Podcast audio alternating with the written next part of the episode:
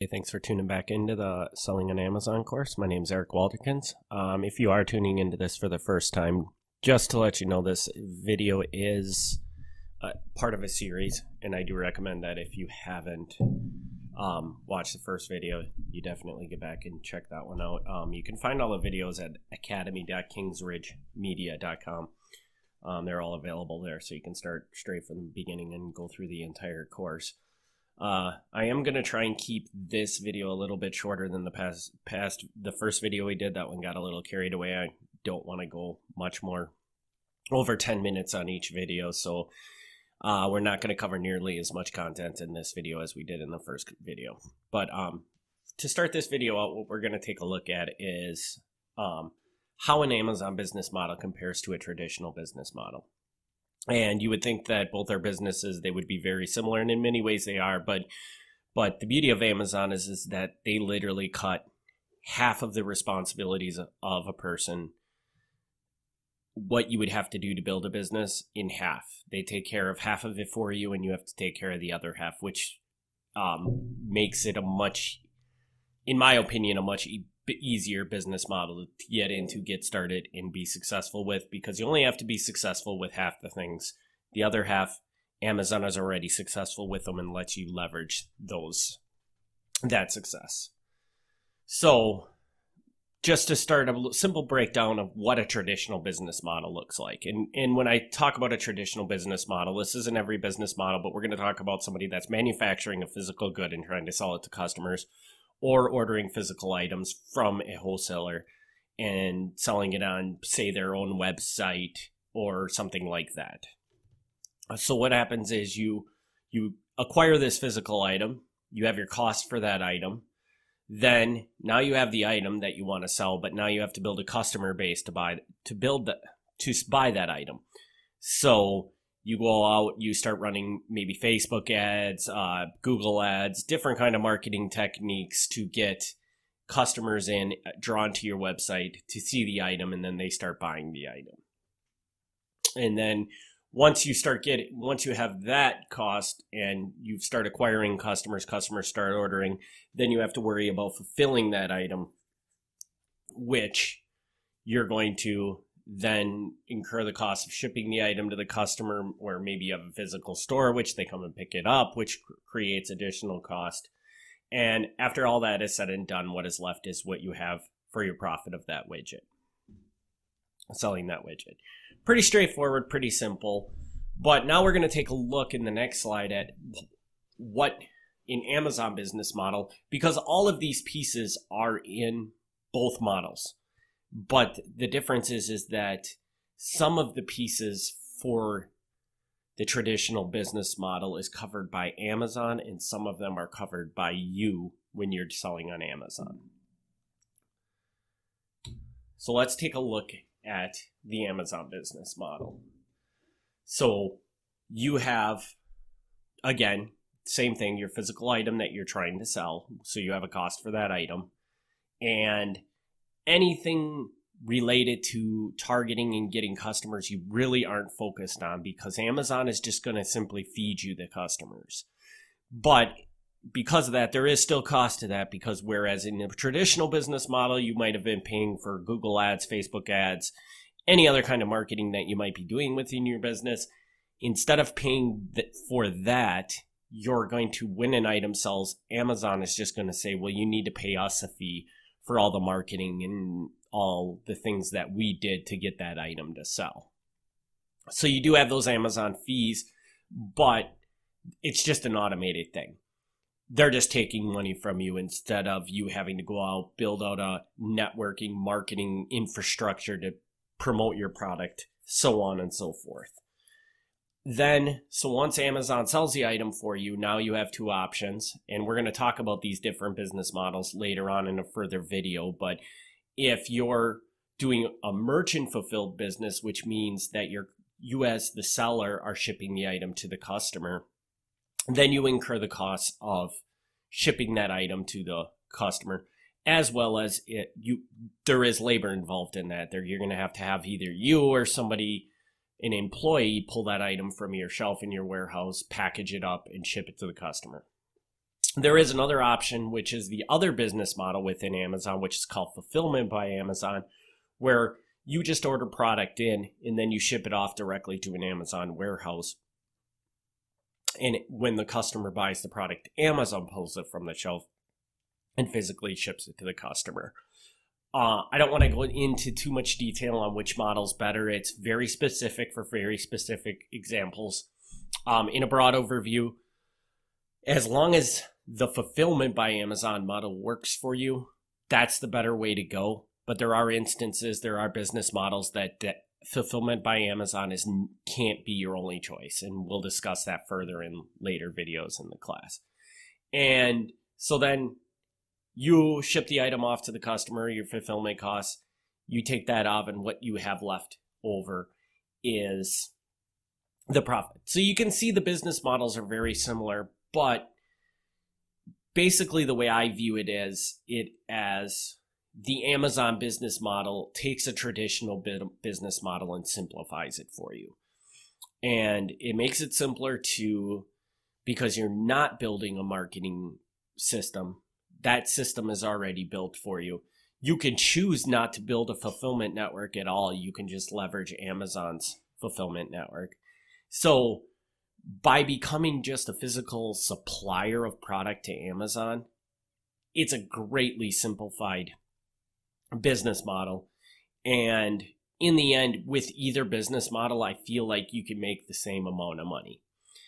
It's just, I feel like with the Amazon business model, it's a quicker path to that profit because there's so much less that you have to worry about doing. That said, there's still a lot of lot of downfalls to to selling on Amazon, which we will again talk about in a further video.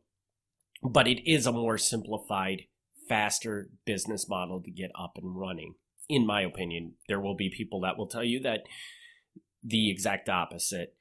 And so, you know, take it with a grain of salt. This is very opinionated what I'm saying, but but uh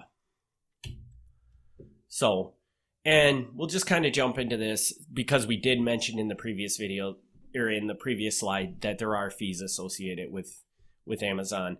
And this is one of the biggest biggest mistakes that I see sellers making when they get started selling on Amazon is in your head you think okay, I have this book and I can sell this book for $6. Wow. If I sell this book, let's just say I got this book sitting around my house, so it's free.